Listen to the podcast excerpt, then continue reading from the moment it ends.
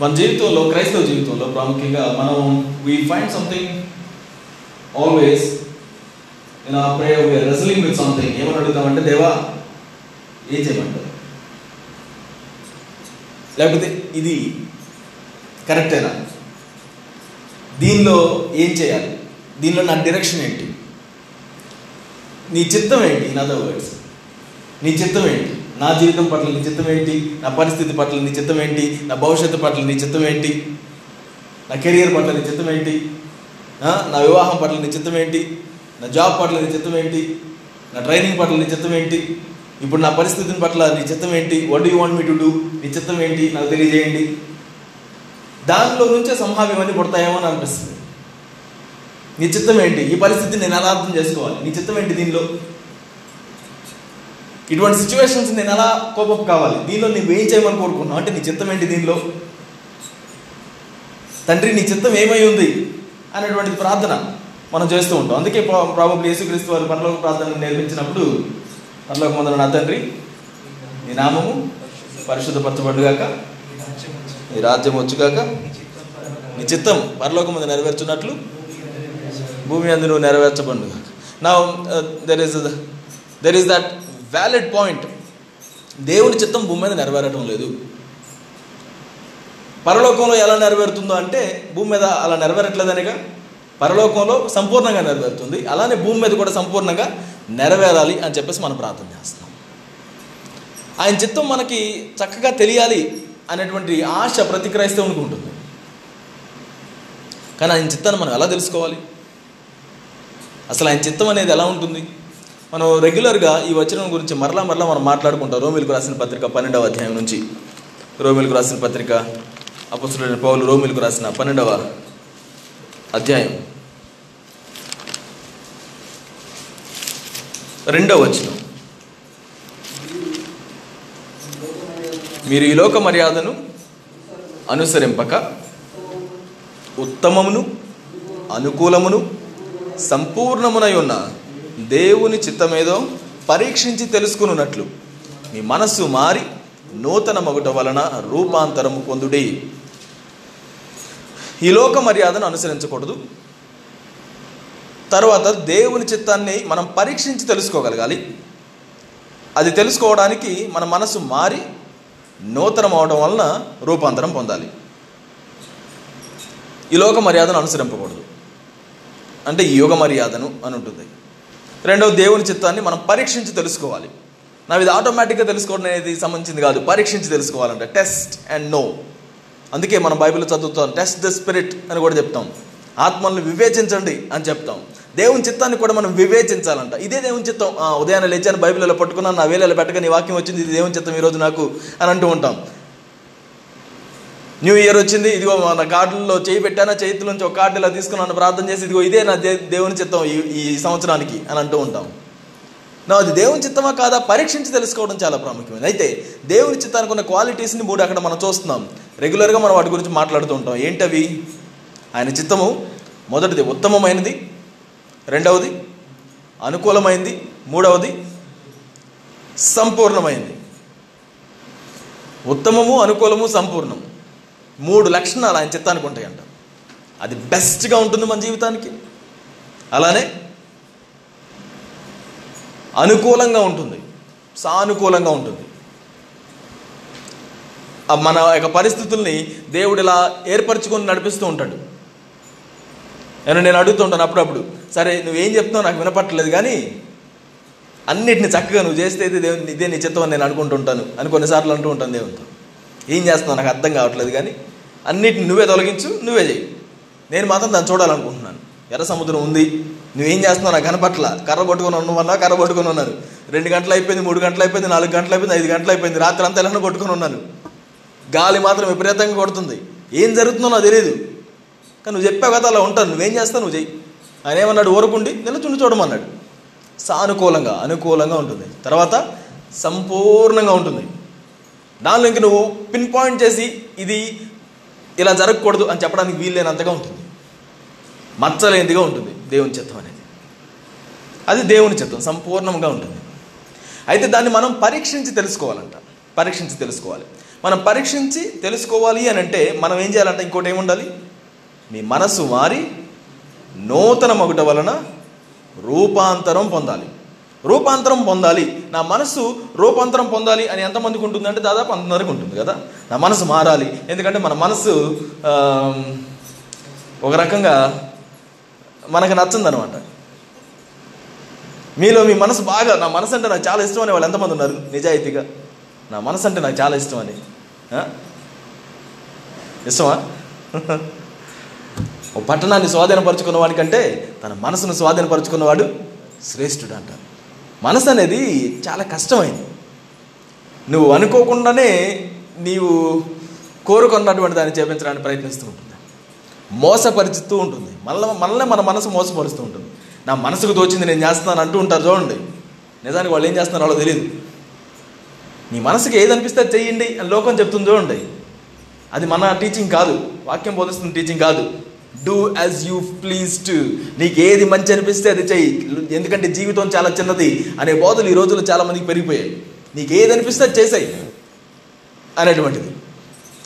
అందుకే మొట్టమొదటిగా ఇక్కడ మూడు అంశాలు మనం చూస్తున్నాం. ఒకటి ఏంటంటే ఈ లోక మర్యాదను అనుసరింపకుండా ఉండడం. రెండవది దేవుని చిత్తం ఏదో పరీక్షించి తెలుసుకోవడం. మూడవది మనసు మారడం వలన రూపాంతరం పరచబడడం. మనసు మారితే అది నూతనమవుతుందంట. మనసు నూతనమవుతుంది. క్రొత్తదైపోతుంది. అదే మనసులో మనం ఏం జరగదు. క్రొత్త మనసు రావాలి. మనం ఇంతకుముందు నేర్చుకున్నాం కొన్ని వారాల క్రితం క్రొత్త మనసు క్రీస్తు మనసును మనం పొందుకోవడం గురించి. మనం నేర్చుకున్నాం. గుర్తుందా మీ అందరికీ? క్రీస్తు మనసును పొందుకోవడం. నా మొట్టమొదటిది ఏంటి ఇక్కడ? ఈ లోక మర్యాదను అనుసరించకుండా ఉండడం ఈ లోక మర్యాదను మనం ఒక పక్కన పెట్టుకొని దాంతో కంపారేటివ్గా నా జీవితం ఉండాలని నువ్వు ఆలోచించుకున్నాం అనుకోండి మనసు మారదు. దేవుని చిత్తాన్ని నువ్వు గుర్తుపెట్టుకోలేవు తెలుసుకోలేవు. ఎందుకనంటే నువ్వు ఈ లోకంలో ఏ చిత్తం ఉంది అనేటువంటి దానికే మనం వాల్యూ ఇస్తాం. ఇన్ అదర్ వర్డ్స్ లోకము దేనికి విలువిస్తుందో దానికి మనం కూడా విలువ ఇవ్వడానికి ప్రయత్నిస్తూ ఉంటాం. లోకం దేన్ని ఇదిగో ఇది జీనియస్ అంటుందో నేను దానికితో సరిపోవడానికి ప్రయత్నిస్తూ ఉంటాను. లోక మర్యాదను అనుసరించుతూ మనం వెళ్ళినప్పుడు. లోకం ఇదిగో ఇది నీ కెరియర్ ప్లాన్ ఎలా ఉండాలి అని చెప్తే మనం దానితో సరితోగడానికి ప్రయత్నిస్తూ ఉంటాం. లోకం ఇదిగో నీ షెడ్యూల్స్ ఎలా ఉండాలి? నీ రోజు మొత్తంలో నీ ఇష్టం వచ్చింది నువ్వు చేయాలి అని లోకం చెప్తే దానికి సరిపోయినట్టుగా చేసుకుంటూ నాకు ఇందుకు నీ రెస్ట్రిక్షన్స్ ఉన్నాయి అని మనం అనుకుంటూ ఉంటాం. లోక మర్యాదని అనుసరించడం దేవుని చిత్తం కాదు. ఈ విషయాన్ని మనం గుర్తుపెట్టుకోవాలి. I just want to bring one example today Daniel Daniel గ్రంథం నుంచి. మొదటి అధ్యాయం. మనందరికీ తెలిసినటువంటిదే.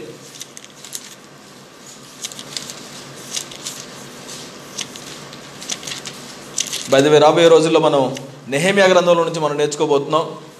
I request all of you to read Nehemiah for the coming weeks for నా move to Daniel chapter one దానియలు మొదటి అధ్యాయంలో మనకు ఒక ప్రాముఖ్యమైనటువంటి సంఘటన కనబడుతుంది. అక్కడ నెబుకద్ నెజరు అనే రాజు ఉంటాడు. ఆ నెబుకద్ నెజరు అనేటువంటి రాజు ఏం చేశాడు? ఇంతకుముందు ముందు కూడా మనం నేర్చుకున్నాం. క్రానికల్స్లోను అలానే ఎజ్రాలో కూడా మనం దీని గురించి మాట్లాడుకున్నాం. నెబుకద్ నెజరు ఏం చేశాడు?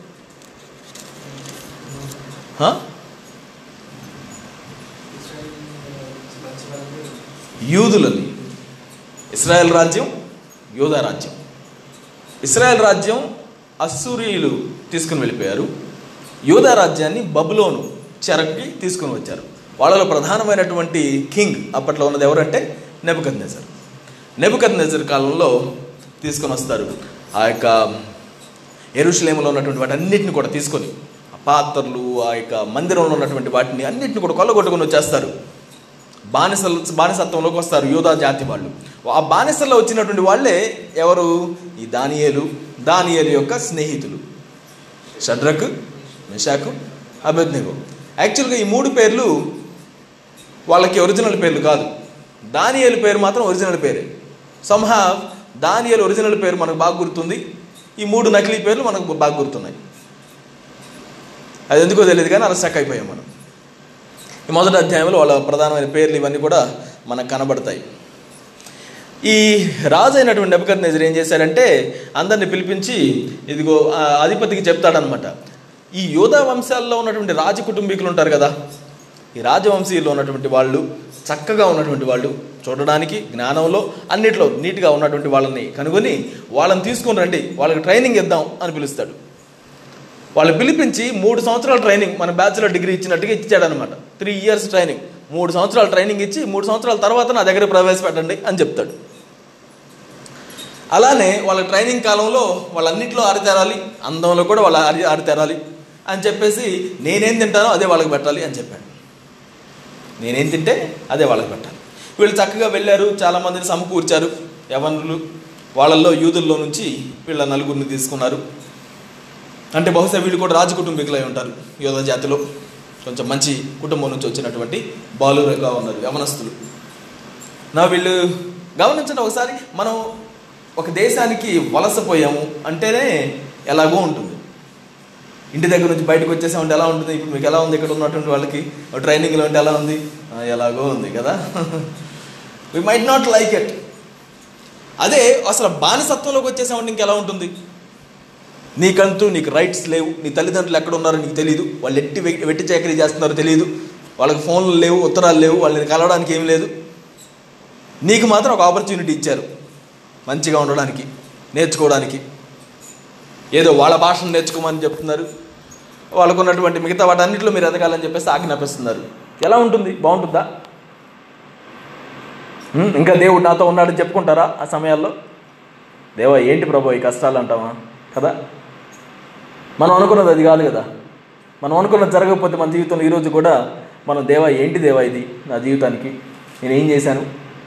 నేను ఏం చేస్తే నాకు ఇది ఇచ్చావు నువ్వు? ఒకప్పుడు మనం ప్రార్థన చేసాం దేవా నేను ఇన్ని చేస్తే నువ్వు నన్ను ఎంత క్షమించావా అని ప్రార్థన చేసిన రోజులు ఉంటాయి. ఇంకొన్ని రోజులు కొన్ని రోజుల్లో మాత్రం నేను ఏం చేశాను ప్రభు ఈ కష్టాలు నాకు? వాళ్ళకంటే నేను బాగానే ఉన్నాను కదా. ఈ రెండు ఫేజ్లు ఎప్పుడన్నా వెళ్ళారు మీరు మీ జీవితంలో? ఒక సీజన్లోనేమో నాకంటే దుర్మార్గుడు లేడు ప్రభు నువ్వు ఎంత క్షమించావు అని చెప్పేసి ఏడుస్తాం. ఇంకొన్ని రోజులు వచ్చేటప్పటికి నేను ఏం చేశానని నాకు ఈ శిక్ష ఏం చేశానని అంటాను దేవునితో అన్నారు ఎప్పుడన్నా? లేదా? సరే. ఇక్కడ దానియలు షడ్రక్ మెషక్ అభ్యర్థులు వీళ్ళందరూ కూడా అటువంటి ఫేజ్లో కూడా వెళ్తున్నారు ఏది? బానిసత్వం అనేటువంటి ఫేజ్లో కూడా వాళ్ళకు ఉన్నటువంటి అందరూ కూడా బానిసలు అయిపోయారు వాళ్ళకి ఎటువంటి ఫ్రీడమ్ లేకుండా వెట్టి చాకరీ చేయడానికి వెళ్ళిపోయారు. మరి దానియాలకి వీళ్ళ ముగ్గురికి మాత్రం మంచిగా ఫ్రీడమ్ ఇవ్వబడింది. అదే రాజకోటకు పిలిపించి ట్రైనింగ్ ఇస్తున్నారు. మరి వాళ్ళ మనసులో ఏమైపోతుందో ఎలా ఉన్నాయో మనకైతే పూర్తిగా తెలియదు కానీ వాళ్ళు మాత్రం దేవుని వదిలిపెట్టాల. దానియాలకి వీళ్ళందరికీ ఒక ప్రాబ్లం వచ్చింది ఇప్పుడు. రాజు వీళ్ళని పిలిపించాడు బాగానే ఉంది. ట్రైనింగ్ ఇప్పిస్తున్నాడు బాగుంది. అన్న ఆ ఫుడ్ తినే దగ్గరికి వచ్చేటప్పటికి యూదులకి దేవుడు ఏదైతే ఆజ్ఞాపించాడో ఆయన ఆజ్ఞాపించినటువంటి వాటికి వ్యతిరేకమైనటువంటి ఏది తినకూడదని దేవుడు చెప్పాడు. పాత నిబంధనలు కొన్నిటిని తినకూడదని దేవుడు స్పెసిఫిక్గా చెప్పాడు. ప్రాముఖ్యంగా యాజకులుగా ఉన్నటువంటి వాళ్ళకి వీళ్ళందరికీ లేవీ కాండలు మనం చూసినప్పుడు ఇలాంటి పెద్ద చిట్టా మనకు కనబడుతుంది వీటిని చక్కగా ఎరిగిన వాళ్ళు అనమాట ఈ యవనస్తులు. వాక్యాన్ని మంచిగా ఎదిగినటువంటి ఎది- ఎరిగినటువంటి యవనస్తులు. వీరికి ఈ రాజు చెప్పింది ఏం చేయాలో తెలియలేదు. ఇది మేము చేయము అని చెప్పడానికి వీల్లేదు. వీడు బానిసలు స్వతంత్రులు కాదు.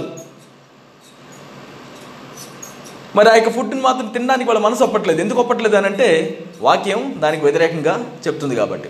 నా దీన్ని మనం అర్థం చేసుకుందాం. ఈరోజు వాక్యం వ్యతిరేకంగా వాక్యానికి వ్యతిరేకంగా చేయాల్సి వచ్చినప్పుడు లోకం దాన్ని బాగా అపేక్షిస్తున్నప్పుడు మనం దేనికి లోపడుతున్నాం వాక్యం దీన్ని చేయొద్దని చెప్తుంది.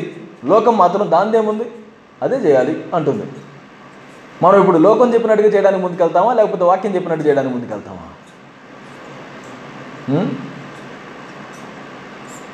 అలాంటి ఉదాహరణలు ఏమైనా ఉన్నాయా?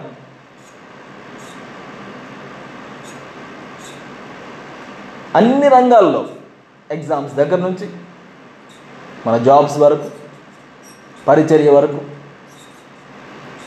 లోకమేమో? Do what you please to do నీకు అనిపించింది నువ్వు చెయ్యి. అని లోకం చెప్తుంది. దేవుడేమో నీ హృదయాన్ని నమ్మొద్దు నాయన. ఆహా అస్సలు నమ్మొద్దు. అది నేను మోసం చేస్తుంది. నేను చెప్పింది చెయ్యి. నా కుమారుడా నా మాటలను ఆలకించితే నువ్వు బ్రతుకుతావు అని వాక్యం చెప్తుంది. వాక్యం చదవాలా? ఎందుకు చదవాలి వాక్యం? నువ్వు రక్షించబడ్డావు నువ్వు పరలోకి వెళ్తున్నావు కదా ఇంకెందుకు? నువ్వు ప్రసంగం చేసే పని అయితే వాక్యం చదువు అనేటువంటి టీచింగ్ కూడా ఉంది ఈ మధ్యలో. ప్రసంగం చేయాలంటే బైబిల్ కాలేజ్కి వెళ్ళిన ఆయన నువ్వు దేవుని సేవ చేయాలంటే బైబిల్ గురించి తెలుసుకో. లేకపోతే హాయిగా నువ్వు దేవుని నమ్ముకున్నావు వారం వారం చర్చికెళ్ళు. హాయిగా నీ దశం భాగం దేవుని చేతికి ఇవ్వు. నీ కానుకలు చక్కగా సమర్పించు. అప్పుడప్పుడు ప్రార్థన చేయి.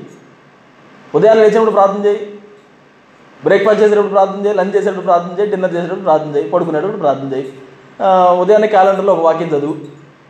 యూ వర్షన్ బైబిల్ యాప్లో ఓపెన్ చేస్తే నీకు quote of the day verse of the day ఉంటుంది. అది చదివేసుకో. చాలు ఇంకేంటి? మంచి క్రైస్తవుడివి. అబద్ధాలు ఆడుకు నీకు తెలిసి. అంటే కొన్ని తెలియనిది తెలియదు అని చెప్పేసి మర్చిపోవు తెలియదని అనుకో అప్పుడప్పుడు. మంచి జీవితంతో జీవిస్తున్నావు కదా. వీకెండ్స్లో పార్టీ కట్టు ఇటు వెళ్ళకు నీ ఇంట్లోనే పార్టీ చేసుకో. నీకు అప్పుడప్పుడు అనిపించినప్పుడు వెళ్ళు సినిమాలకి. అది కూడా నువ్వు మంచి కోసం అవుతున్నావులే. నీ సమయం దాన్నే ఉంది. నీకు ఇష్టం వచ్చినట్టు గడుపు. నీకు ఏది అనిపిస్తే అదే చేయి దాన్నే ఉంది. నీ సమయం నీ ఇష్టం. నీకు ఎలా అనిపిస్తే అలా అందరూ అలానే చేస్తున్నారు కదా. టేక్ యువర్ స్పేస్ నీ స్పేస్ నువ్వు కలిగి ఉండు. ఎవరిని ఎవరిని దానిలోకి రానివ్వకు. అలానే ఉండు. క్యాప్చర్ ఇట్ దాన్ని కాపాడుకో. ఎవరిని ఆ పరిధిలోకి రానివ్వకు. ఎవరు నిన్ను హట్ చేయనివ్వకు అసలు. నేను డిఫెండ్ చేసుకో. ఇంకొకళ్ళు నిన్ను అనడానికి అసలు ఎవరు వాళ్ళు? డిఫెండ్ చేసుకో. నీలో లోపాలు ఎత్తి చూపించడానికి ఎవరికి పర్మిషన్ ఇవ్వకు నీ జీవితంలో. నీ గురించి ఎవ్వరికి పంచుకోకు. నీకు అసలు మెంటల్స్ ఎందుకు నీకు? నీకు నీ జీవితంలో ఇంకొకరు పెద్దవాళ్ళే కదా సలహాలు ఎందుకు ఉండాలి? అసలు అవసరం లేదు. నీకు నువ్వే కింగ్ నీకు అన్నీ తెలుసు. ఈ టీచింగ్ అంతా ఎక్కడి నుంచి వచ్చింది? ఇవన్నీ మీరు చూస్తున్నారా చుట్టూ? గమనిస్తున్నారా? కనపడుతున్నాయా? కళ్ళు తెరిచి చుట్టూ చూస్తే అదే కదా ఈ రోజులు ఏర్పడుతుంది. ఇండిపెండెంట్గా ఉండిపోవాలి. నాకు ఇష్టం వచ్చినట్టు నేను ఉండాలి. నాకు అనిపించినప్పుడు నేను చేయాలి. దానికి ఇంకెవరు రెస్పాన్సిబిలిటీ నేను ఇవ్వడానికి అవసరం లేదు. అంతే. బట్ వాక్యం అదే చెప్తుందా? నువ్వు దాని ఏళ్ళు వీళ్ళని పిలిపించేసి నువ్వు బానిసలుగా ఉన్నారు మేము చెప్పింది చేయండి మీరు పెట్టింది తినండి అనండి ఇంకేంటి? రాజ జీవితం రాజభోగం అని చెప్పేసి అనుకోకుండా దేవునికి వ్యతిరేకంగా ఉందండి ఇది. ఏం చేయాలో తెలియడం లేదు. అలా అని చెప్పేసి మేము పెద్ద రాస్తా కోస్తా నిర్వహిస్తాం. రాస్తా రోకోనా? ఏమంటాం? అదే కదా రాస్తా రోకో అంటాం. ధర్నా చేస్తాం అని చెప్పేసి వాళ్ళు నిలబడాలగా. నా దేవుని చిత్తాన్ని చేయాలి కానీ అధికారులు కూడా లోపడాలి. ఏం చేయాలి? నువ్వు జ్ఞానివైతే వాళ్ళు చేసినట్టు చేయాలి. వాళ్ళు ఏం చేశారంట వచ్చి ఆ యొక్క అధిపతి దగ్గరికి వచ్చాయా?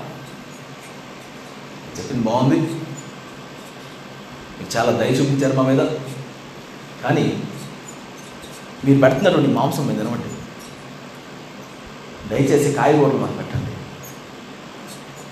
దట్స్ అందర్ థింగ్ కదా. ఈరోజు సంఘానికి ఎవరన్నా అదే రూల్స్ పెట్టి బాబు మీరు మీట్ మానేయాలి. ఎస్పెషల్లీ పరిచర్లోకి రావాలనుకున్న వాళ్ళు పక్కన పెట్టాలి అది అని అనుకోండి లేవీలకు చెప్పినట్టుగా కొన్ని విషయాల్లో అఫ్ కోర్స్ దేవుడు దాన్ని మానేయమని చెప్పలేదు. నాన్ వెజ్ తినొద్దు అని దేవుడు చెప్పలేదు. బైబిల్ బోధించింది నాన్ వెజ్ తినొచ్చు దానికి సంబంధించిన విషయంలో. బట్ ఒకవేళ దేవుడు చెప్తే సిద్ధంగా ఉన్నావా? అంతవరకు వస్తే మాకు అన్ని పక్కన పెట్టి కొంచెం రోజు పప్పన్నం పెట్టండి ఆయన మా కాయగూరలు పెట్టండి. తాగడానికి నీళ్ళు ఇవ్వండి. వాళ్ళు అడిగింది అక్కడ అదే. త్రాగడానికి నీళ్ళు ఇవ్వండి ద్రాక్షారసం మాకు ఇవ్వకండి. నీళ్ళు ఇవ్వండి ఆ రెండే వాళ్ళు అడిగింది. ఈయనకి భయం పుట్టింది అధిపతికి ఈయనేమన్నాడంటయ్యా ఇంతమందిని నా చేతికి ఇచ్చాడు కదా రాజు మీకు ఈ ఆహారం పెట్టి వాళ్ళకి మంచి ఆహారం అది పెడుతుందని మా దృష్టిలో అది మంచి ఆహారం మరి. మరి కొన్ని రోజుల తర్వాత చూసినప్పుడు మీరేమో బక్క చిక్కిపోయి అన్నీ ఏదో పోగొట్టుకున్న వాళ్ళకి మీరు ఇలా కనపడి వాళ్ళేమో పుష్టిగా కనపడ్డారనుకోండి నా తల మీద అదే నా మొండె మీద తలను తీసేస్తాడు. అనవసరంగా నాకు ప్రాణహాని వస్తుంది. మీకు ఇది అలవ చేస్తే నాకు ప్రాణహాని వస్తుంది. అప్పుడు దాని ఎల్లుండి అన్నాడు అయ్యా పది రోజులు. పది రోజులు ఇది ఇవ్వండి. ఒకవేళ ఈ పది రోజుల్లో మా మమ్మల్ని చూడండి పది రోజుల తర్వాత ఆ పది రోజుల తర్వాత వాళ్ళని చూడండి. వాళ్ళకైతే రాజుకి ఇచ్చినటువంటి ఆహారం పెడుతున్నారు. మాకేమి ఈ ఆహారం ఇచ్చి చూడండి. పది రోజుల్లో వాళ్ళకి మాలో ఉన్నటువంటి మార్పును మీరు గమనించండి.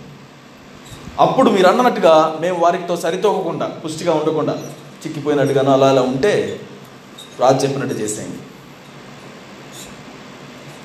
ఎంత ప్లీజింగ్గా ఉంది కదా. కానీ ఆ స్మూత్ ట్రాన్సాక్షన్ జరగడానికి ఎంత విశ్వాసం ఉండాలి? ఎంత విశ్వాసం ఉండాలి?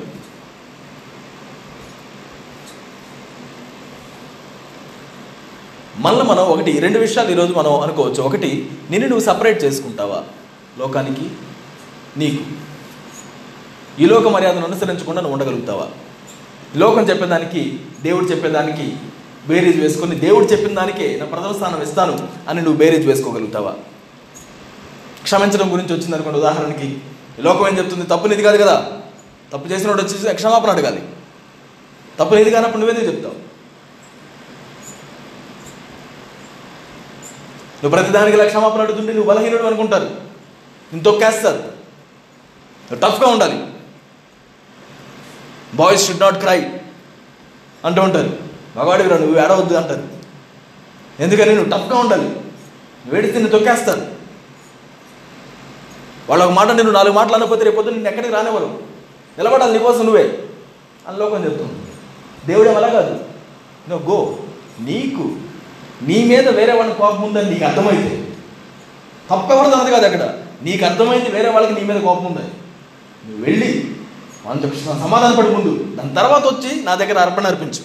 దాని తర్వాత నువ్వు ఆరాధించు. దాని తర్వాత నువ్వు నన్ను స్థుతించు. ముందైతే వెళ్ళి సమాధాన పడు. నీ వైపు ఉందా లేదా అన్నది నేను అడగట్లా. నీ మీద వేరే వానికి కోపం ఉందని నీకు అర్థమైతే వెళ్ళు. సమాధానపడు అది వాక్యం బోధిస్తుంది. నువ్వు దేన్ని చేయడానికి నువ్వు ఇష్టపడతావు? హోల్ ఆఫ్ ఆ బీయింగ్ మన లోపల నుంచి బయట దాకా అరికాల నుంచి నడిమి వరకు మనకందరికీ నా తప్పు కాదు నేను ఇక్కడే ఉంటాను వాడు నాకు సరి చెప్పాలి నేను ఎందుకు కదలాలి? లోకం అంతా నిన్నే సపోర్ట్ చేస్తుంది. నువ్వే కరెక్ట్ నువ్వు చేస్తుంది కరెక్ట్ ఒక వాక్యం మినహాయించి మిగతా వాళ్ళందరూ నీకే సపోర్ట్. వాక్యం మాత్రం నీ సపోర్ట్ చేయాలి. నువ్వు దేని వైపు వెళ్తావు? Separate yourself for the Lord consecrate yourself దేవుని కోసం నిన్ను నువ్వు ప్రత్యేకపరచు ప్రత్యేకపరచు మనం ప్రత్యేకపరచబడిన వారివి అనే విషయం మనం గుర్తుపెట్టుకోవాలి. దేవా నువ్వేం చెప్తే అది నేను చేస్తాను. ప్రత్యేకపరచుకుంటాను. ఒకటి గమనించారు దాని ఏలు మీరందరూ కూడా స్నేహితులు కలిసి ఇదిగో అది బాగుంది. కానీ దేవునికి మాత్రం వ్యతిరేకంగా ఉంది. So we should not do it మనం బానిసలో మన చేతిలో ఏముంది? అధికారం ఏమి లేదు. అయినప్పుడు కూడా let's try let's try let's understand it రెండవది. బిలీవ్ దేవుని వాక్యం ఏది చెప్తే అది నీకు మంచిది అనేది నువ్వు విశ్వసించాలి. బిలీవ్ దేవుడు ఖచ్చితంగా దాన్ని జరిగించగలడని నమ్మాలి. ఆ ఒక్క నమ్మకం లేకపోతే బహుశా వీళ్ళు ఏది దీన్ని చేసి ఉండేవాడు కాదు. ఆ నమ్మకం ఏంటి? పది రోజులు చూడండి. పది రోజులు మేము ఎలా ఉంటామో చూడండి. ఛాలెంజ్ అది. పది రోజుల తర్వాత మేము ఎలా ఉంటాం మీరు చూడండి. ఎంత విశ్వాసం ఉంటే ఆ మాట చెప్పాలి? మన దేవుని మీద. వారు ఎంతగా నమ్మారంటే పది రోజుల్లో ఈ డిఫరెన్స్ కనబడిపోతుంది అని వాళ్ళు నమ్మగలిగారు. పది రోజుల్లో. ఆ డిఫరెన్స్ ఎంతవరకు వెళ్ళింది తెలుసా? పది రోజుల తర్వాత చూస్తే వీళ్ళందరికంటే వీళ్ళే మంచిగా ఉన్నారంట. ఆరోగ్యంగా పుష్టిగా నైపుణ్యంగా. వెంటనే ఆ మూడు సంవత్సరాల మెన్యూ మారిపోయింది వీళ్ళకి. మూడు సంవత్సరాల మెన్యూ మారిపోయింది. ఆ మూడు సంవత్సరాలు అయిపోయిన తర్వాత రాజు దగ్గరికి వాళ్ళని తీసుకొని వస్తే ఏమైందో తెలుసా? అక్కడ చూద్దాం. మొదటి అధ్యాయం పదిహేడవ వచనం నుంచి చదువుతున్నాను. పదహారు వచనం నుంచి చదువుతున్నాను. రాజు వారికి నియమించిన భోజనమును పానము కొరకైన ద్రాక్ష రసమును ఆ నియామకుడు తీసివేసి వారికి శాఖధాన్యాదులనిచ్చెను. శాఖధాన్యాదులు అంటే పల్సెస్ అన్నమాట. పప్పులు దినుసులు ఇవి. శాఖం అంటే ఇది నాన్ వెజిటేరియన్ వీగన్ ఈ నలుగురు బాలుర సంగతి ఏమనగా దేవుడు వారికి జ్ఞానమును సకల శాస్త్ర ప్రవీణతయు వివేచనయు అనుగ్రహించను. ఎవరిచ్చారంట? దేవుడిచ్చారు.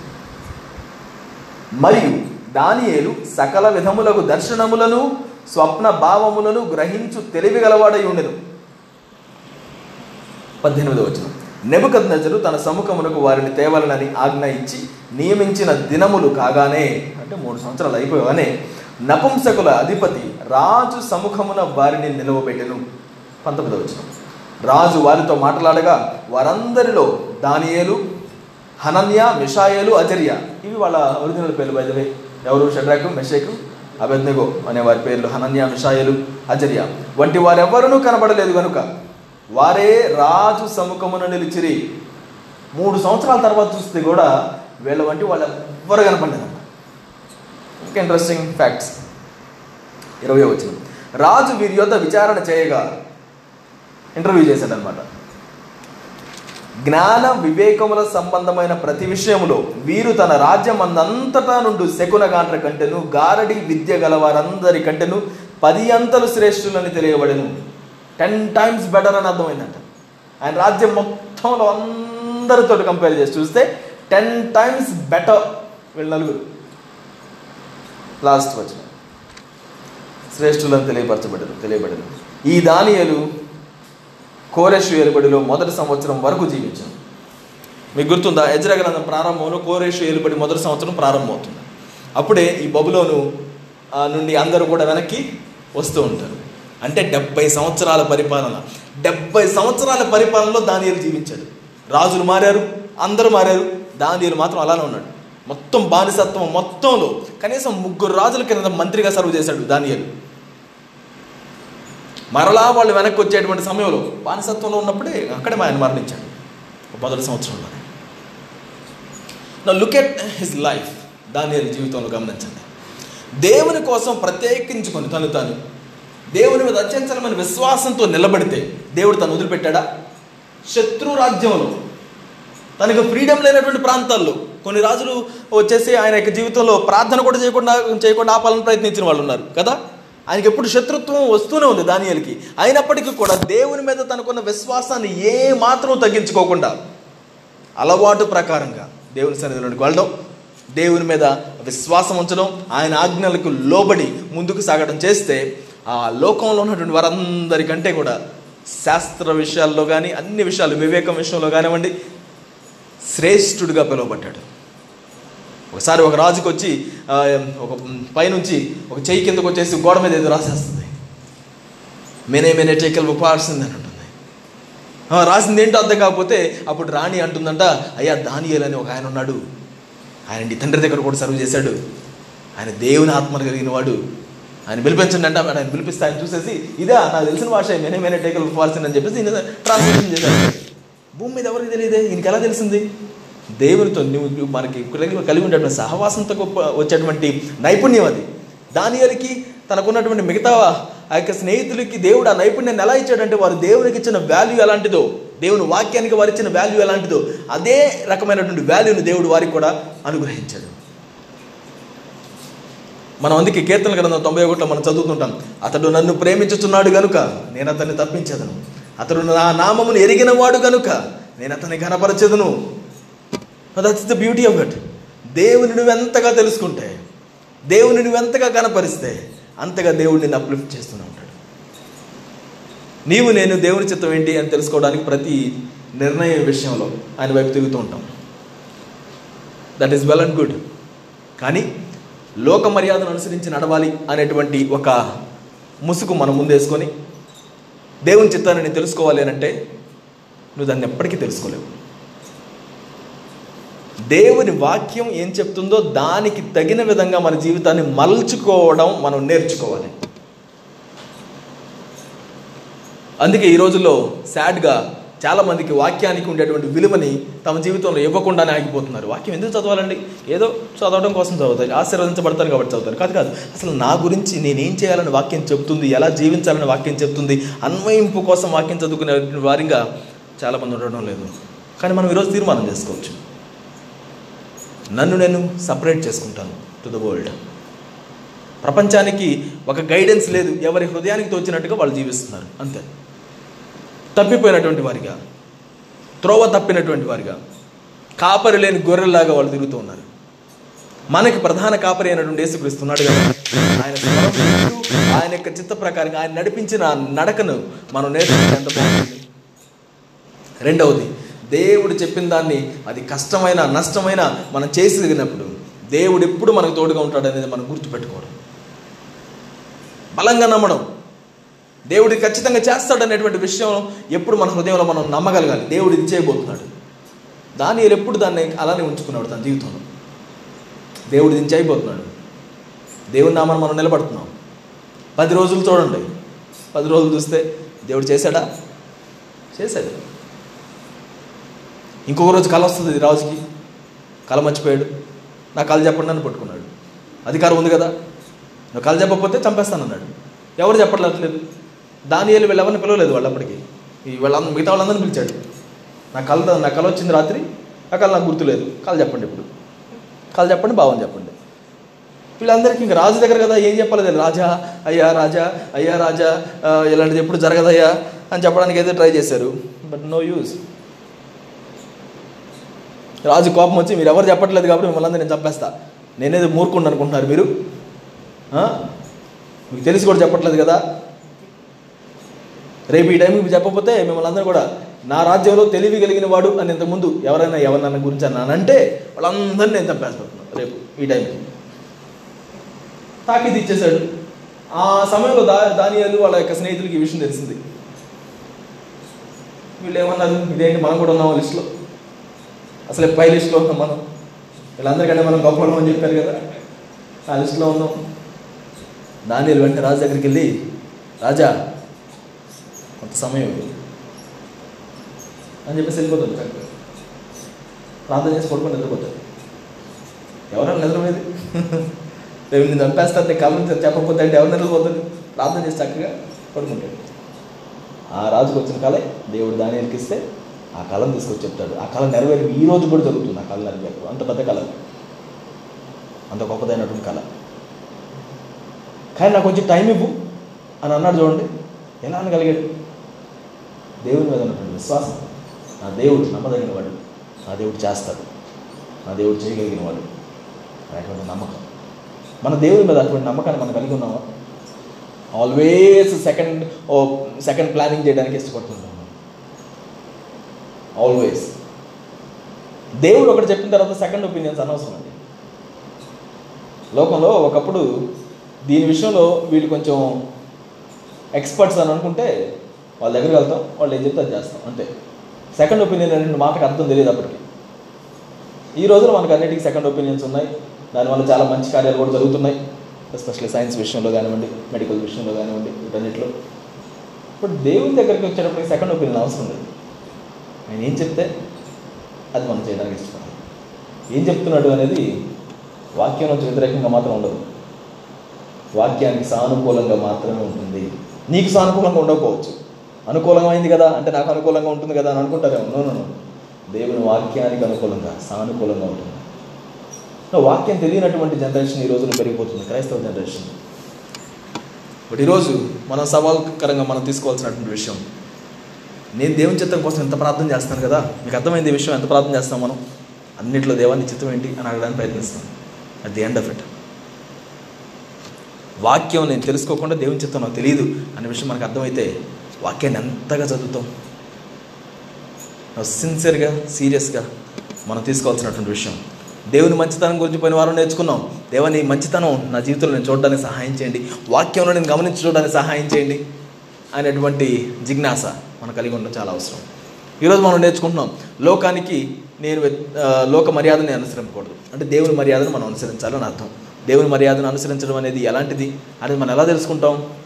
కేవలం వాక్యం నుంచి మాత్రమే తెలుసుకుంటాం. డియర్ ఫ్రెండ్స్ మరి వాక్యాన్ని చదివేటువంటి విషయంలో నువ్వు ఎలా ఉన్నావు? రెండవది వాక్యంలో ఇది ఉంటే అప్పట్లో జరిగిందిలేండి ఇప్పట్లో జరగదులే అనేటువంటి కామెంట్స్ కూడా ఈ మధ్యలో వింటూ ఉంటాం. అప్పట్లో అంటే దేవుడు అది చేశాడు ఇప్పట్లో దేవుడు ఎందుకు చేస్తాడు చెప్పండి? అప్పట్లో అంటే దేవుడు స్వస్థపరిచాడు ఇప్పట్లో దేవుడు స్వస్థపరుస్తాడా? అప్పట్లో అంటే దేవుడు అలా చెప్పించాడు వాళ్ళ చేత ఈరోజు కూడా దేవుడు అలా చేస్తాడంటారా? అవసరం లేదులే దేవునికి అంటూ ఉంటాం. No no no. మన దేవుడు నిన్న నేడు రేపు ఏకరీతిగా ఉన్నటువంటి వాడు మార్పు లేనటువంటి దేవుడు. మనం అదే విధంగా ఆయన నమ్మాలి. దేవ నీ కోసం నేను నిలబడతాను అని మనం చెప్పుకోవాలి. నష్టం కలిగిన మాట తప్పడు దేవుని యొక్క సన్నిధిలో ఉన్నటువంటి వాడు అని వాక్యం చెప్తే మనం అదే విధంగా ఉండాలి. మన మాట కదాలను వాల్యూ ఇవ్వాలి. మనం అందరం పడిపోతూనే ఉంటాం ఇలాంటి విషయాల్లో. దేవుని యొక్క స్టాండర్డ్స్ చాలా గొప్పగా అనిపిస్తుంటాయి. ఆయన అంటున్నాడు నేను నీకు సహాయం చేస్తాను ఈ విషయంలో. నా దగ్గరకు వచ్చేసి నేను నీకు సహాయం చేస్తాను. నువ్వు దానిలో ఎలా నువ్వు నివసించాలో ఎలా ఎలా దానిలో నువ్వు ముందుకు సాగాలో నేను నీకు తెలియజేస్తానని దేవుడు చెప్తాడు. ఆ మార్గాన్ని నీకు బోధిస్తానని చెప్తాడు. ఈ విషయాల్లో కేవలం యేసుక్రీస్తే మార్గం అనేది మనం మర్చిపోవచ్చు ఆయన మార్గం అంటే కేవలం పరలోకానికి అని అనుకుంటాం. ఏసే మార్గం అంటే ఆ పరలోకానికి మార్గం ఆయన లేకపోతే నేను పరలోకం వెళ్ళాను అనుకుంటాం. అది కాదు. నీ జీవితంలో ఇంకొక స్టెప్ తీసుకోవడానికి కూడా ఆయనే మార్గం. లోకం అనేక దారులు మనకు చూపిస్తూ ఉంటుంది. విశాలమైన దారులు చూపిస్తూ ఉంటుంది. కానీ యేసుక్రీస్తు మాత్రమే ఒక తిన్నని మార్గంలో నుంచి సరిగా మనల్ని నడిపించేటువంటి ద్వారంగా ఉన్నాడు ఆయన. నేను ద్వారమై ఉన్నాను నేను మార్గమై ఉన్నాను అని మన దేవుడు చెప్తున్నాడు. ఈ రోజులో I just wanted to tell you దేవుడు నీ పట్ల మంచి ప్రణాళికలను కలిగి ఉన్నాను అని దేవుడు చెప్పాడు. వాటిని దేవుడి నుంచి మనం తెలుసుకోవాలి అని అంటే వాక్యం నుంచి మనం తెలుసుకోవాలి. ఏ ప్రవక్తల వైపుకో ఏ బోధకుల వైపుకో ఇంకొకరి ఒపీనియన్స్ వైపుకో తిరగడం మానేసి దేవుని వైపు తిరగాలి. ఇతరులతో మనం సలహాలు అడగడం తప్పని నేను అనడం లేదు కౌన్సిల్ అడగడం తప్పని అడగడం లేదు కానీ ప్రతిదాన్ని పరీక్షించాలి. దేనితోటి? వాక్యంతో పరీక్షించాలి. అది నాతో మీరు మాట్లాడినా వేరే వారితో మీరు మాట్లాడినా వాళ్ళంత గొప్పవాళ్ళైనా వాక్యంతో మీరు పరిశోధించి పరీక్షించి తెలుసుకోవాలన్నది కదా వాక్యంలో దేవుని చిత్తాన్ని. ఇది దేవుని చిత్తం నీ పట్ల అంటే ఆ దేవుని చిత్తం అని చెప్పాడండి ఆయన. చాలు ఇంకా. చాలామంది పెళ్ళిళ్ళ విషయంలో కూడా అదే వాడతారు. దేవుని చిత్తం అని చెప్పాడండి ఆయన. తూర్పు వైపు నుంచి ఒక అమ్మాయి వస్తుంది. సోది వాళ్ళు చెప్పినట్టుగా మూడు సంవత్సరాలు ఎలా జరుగుతుంది? పది సంవత్సరాల తర్వాత నీ జీవితం ఎలా ఉంటుందని చెప్తే గుడ్డిగా నమ్మేయకుండా గుడ్డి వాడి దారి చూపిస్తే మనం కూడా దో గోతులో పడతాం గుర్తుపెట్టుకొని వాక్యంలో దేవా నువ్వేం చెప్తున్నావు? దాని చొప్పున నేను ముందుకు సాగాలి. అని మనం అర్థం చేసుకోకపోతే మనం కలే కళలు కూడా రాంగ్గా ఉంటాయి. అర్థమవుతుందా? సో ఈరోజు I just want encourage you ఒక సాదా సీదా క్రైస్తవునిగా దేవుణ్ణి అంగీకరించి జీవిస్తున్నాను అని అనుకునేటువంటి క్రైస్తవుడిగా మాత్రమే ఉండకుండా ఆయనతో సహవాసంలో నడిచేటువంటి క్రైస్తవునిగా మనం ఉండాలి. భూమి మీద ఉన్న పరలోకంలో ఉన్నటువంటి విధంగా మనం ఉండగలగాలి. పరలోకానికి వెళ్ళినప్పుడు అది ఇంకా ఊహాలోకానికి వెళ్ళిపోకండి. మధురంగానే ఉంటుంది. కానీ ఆయన అనేది పర పరలోకాన్ని భూమి మీదకి తీసుకురావడానికి నేను మీకు పర్మిషన్ ఇచ్చాను కదా. దేవుని రాజ్యం భూమి మీద కట్టబడాలని కదా నేను చెప్తుంది. ఆయన రాజ్యం అక్కడ ఎలా ఉందో ఇక్కడ ఎలా ఉండాలని నేను నేను ఆశపడుతున్నాను. అక్కడ నా చిత్తం ఎలా నెరవేరుతుంది ఇక్కడ కూడా అలా నెరవేరాలని ఆశపడుతున్నాను. అది నేను చూడాలనుకుంటున్నాను నీ జీవితంలో. అది నేను చూడాలనుకుంటున్నాను దేవుడు చెప్తుంటే ప్రభా ఇక్కడేమో కానీ అక్కడికి వచ్చినా నేను చూస్తాను. అక్కడికి వచ్చినప్పుడు బంగారపు వీధులు స్ఫటిక సముద్రాలు ఆకలి తెలియకుండా ఉంటుంది తినే అవసరం ఉండదు ఇంకేం అవసరం ఉండదు ఏడుపు ఉండదు ఏముండదు నాకు అదే కావాలి. కావాలి కావాలంటున్నావు. ఇక్కడ ఇక్కడ కావాలి అది. ఇక్కడ నీ జీవితంలో ఇక్కడ దేవుడు పరలోకాన్ని తీసుకుని రావాలని చెప్పేసి ఆశపడుతున్నాడు. దాన్ని మర్చిపోకండి. Let's depend on the Lord అది ఎలా చేయగలుగుతాం అంటే separate yourself from the world రెండవది బిలీవ్ ద లాడ్ ఫుల్లీ ఈరోజు ఏ విషయాల్లో నువ్వు సపరేట్ చేసుకోవాలి? అని చెప్పి దేవుడు చాలా సెలవిస్తున్నాడు అనే విషయాన్ని గుర్తుపెట్టుకోండి. చాలామంది అంటుంటారు యవ్వన టైంలో ఇదేంటండి మీరు సమయాన్ని ఎలా చేసుకుంటారు? యవనస్తులుగా యవ్వనస్తులుగా ఉన్నప్పుడు మీరు ఇది ఎలా ఉంటారేంటి? ఇప్పుడు కాబట్టి ఇంకెప్పుడు లైఫ్ని అనుభవించేది? అంటూ ఉంటారు. ఆహా. యవ్వన కాలంలో నా కాడి మోయడం సులభం. నా కాడి మోయండి. బాల్య దినములు ఏందే? నీ సృష్టికతను స్మరణకు తెచ్చుకోవడం ఎంత మేలు? అది కదా మనకు గుర్తుండాలి. యవనస్తురా నీ హృదయంలోకి వచ్చిందంతా చేసేయి. నీకు ఏది అనిపిస్తే అది చేసే తీర్పు ఒకటి ఉందని మాత్రం గుర్తుపెట్టుకో అని సరోమన్ గారు అన్నారు. అది ఒక్క పాయింట్ పక్కన పెట్టి మిగతాదంతా మాట్లాడుతుంది లోకం ఈరోజు. నీకు ఇష్టం వచ్చింది చెయ్యి. మనసుకి నచ్చింది చెయ్యి. నీకు ఏది అనిపిస్తే అది చెయ్యి. నువ్వు ఎవరిని ఇష్టపడితే వాళ్ళ వెనక పరిగెత్తు. నీకు ఏది అనిపిస్తే అదే చెయ్యి. నువ్వు ఎప్పుడు లేవాలంటే అప్పుడులే ఎప్పుడు నిద్రపోవాలంటే అప్పుడు నిద్రపో. నీకు ఏది టేస్ట్ చేయాలంటే అది టేస్ట్ చేయి. నీకు ఏది ఏది కావాలంటే అది చెయ్యి ఒకసారి చేస్తే కదా నీకు అర్థమయ్యేది.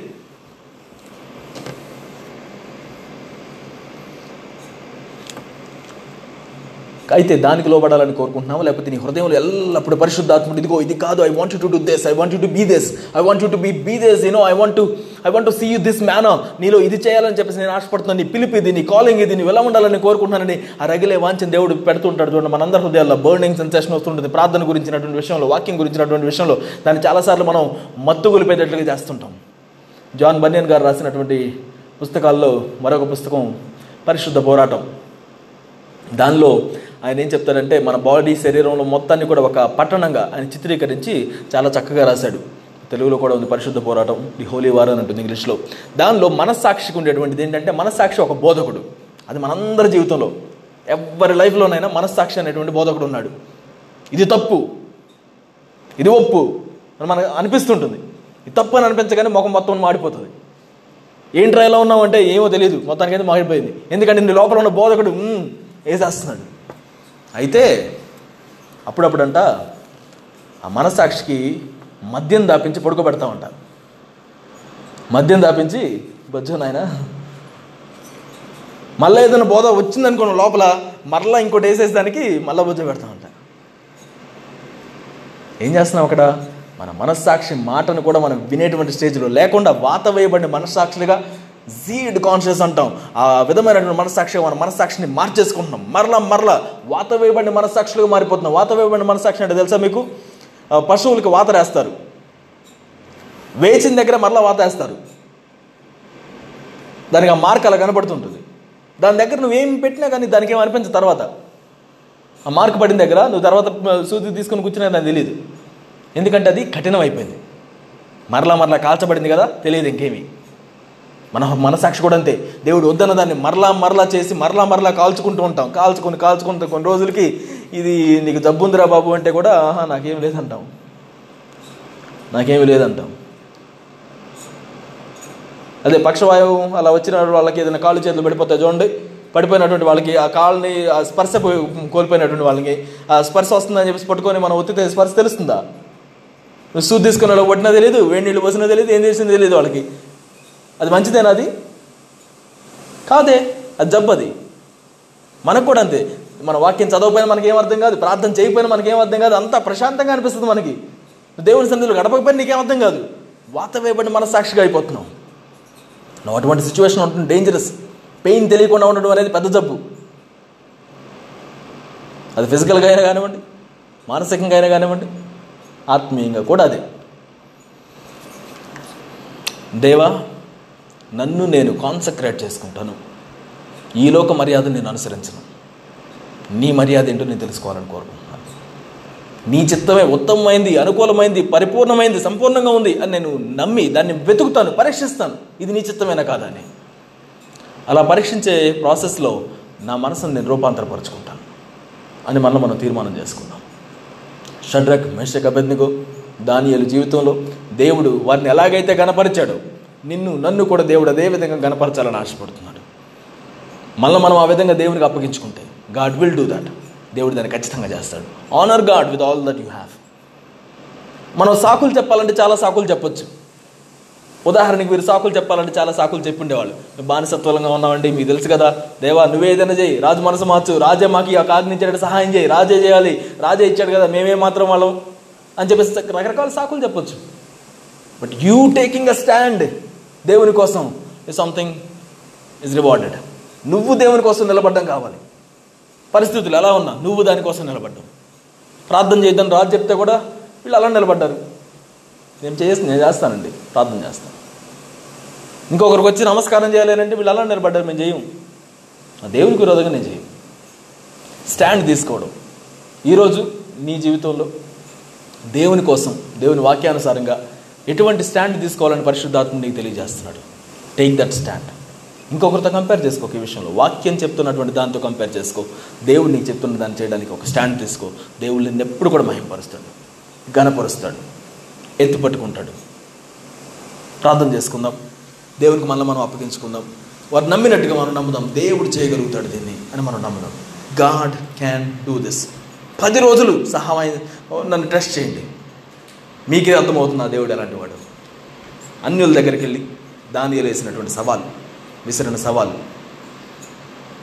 మరలా మరలా ఈ దానియాల గ్రంథంలో ఇలాంటి వాటిని సంఘటనలు మనం చూస్తూనే ఉంటాం.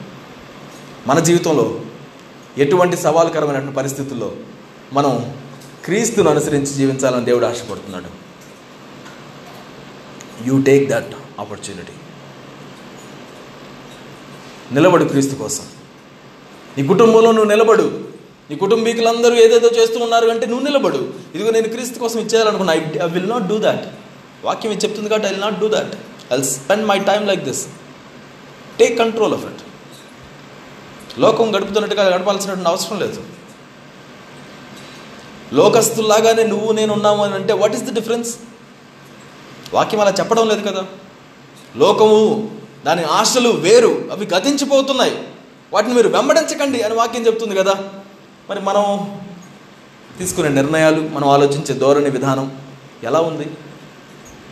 రక్షించబడినటువంటి మన పక్కన ఉన్నటువంటి సహోదరుడు స్నేహితుడు అలానే ఆలోచిస్తున్నాడా? మనలాగనే? అయితే ఏదో మిస్టేక్ ఉంది అక్కడ. We ought to think different we are different మార్చబడినటువంటి వారిని. ఒక గొంగళి పురుగు ఎప్పుడు ఆ పచ్చదనమైనటువంటి ఆకు ఎక్కడ ఉంటుందో అని చూసుకుంటూ దాని దగ్గరికి పరిగెత్తుకుంటూ వెళ్తుంది తినడానికి. సీతాకొక చెలికి ఎప్పుడు అలా పరిగెత్తదే మకరందం ఎక్కడ ఉంటుందని వెతుకుంటూ వెళ్తుంది. నువ్వు నేను మకరందం కోసం వెతికేటువంటి వారిగా ఉంటేనే మార్పు నొందినటువంటి వారి రూపాంతరపరచబడిన వారిగా ఉంటాం. ఇప్పుడు కూడా పచ్చ ఎక్కడ అక్కడ ఉంటుందా అని చెప్పేసి పరిగెత్తుతున్నామంటే no we have not been changed ఈరోజు దేవునికి నిన్ను అప్పగించుకొని ఆస్ ద లాడ్ దేవా నీ చిత్తం ఏంటి? నన్ను పరీక్షించి తెలుసుకోవాలనుకుంటున్నాను. నీ వాక్యంలో నేను ఎలా ఎదగాలి? నాకు తెలియజేయండి. Not just be hearers of the word but doers of the word కేవలం వినివారి మాత్రమే మేము ఉండాలని కోరుకోవడం లేదు ప్రభు. చేసేటువంటి వారిగా ఉండాలి. నా గృహాన్ని నేను బండ మీద కట్టుకున్నటువంటి వాటిగా నేను కట్టుకోవాలని ఆశపడుతున్నాను. గాలి వచ్చి తుఫాను వచ్చి కొట్టినప్పుడు నా ఇల్లు నిలబడాలని చెప్పేసి నేను కోరుకుంటున్నాను. In season and out of season I won't want to follow you Lord in the famine and in prosperity I want to follow you in every step of my life, I want to follow you. Because I made the decision to follow Jesus. కేవలం పరలోకానికి వెళ్ళడానికి సంబంధించిన decision కాదు అది. నా జీవితంలో ప్రతి దినం కూడా దేవా నీతో నేను నడుస్తానని వాగ్దానం చేసుకున్నాను. Let's recommit ourselves to the Lord this morning దేవునికి నిన్ను అప్పగించుకో. దేవా నేను నిన్ను వెంబడిస్తాను. నువ్వు నా కాపరిగా ఉన్నావు. నీ స్వరాన్ని నేను వింటాను. నువ్వు నిన్ను నేను వెంబడిస్తాను. Help me Lord help me follow you separate yourself for the Lord and believe that the Lord is going to do it for you.